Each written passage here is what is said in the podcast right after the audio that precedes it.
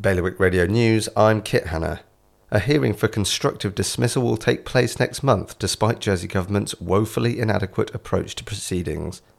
Meanwhile, Guernsey's first ever Commonwealth Games track and field medal was secured by Alistair Chalmers at the weekend in the men's 400 metre hurdles.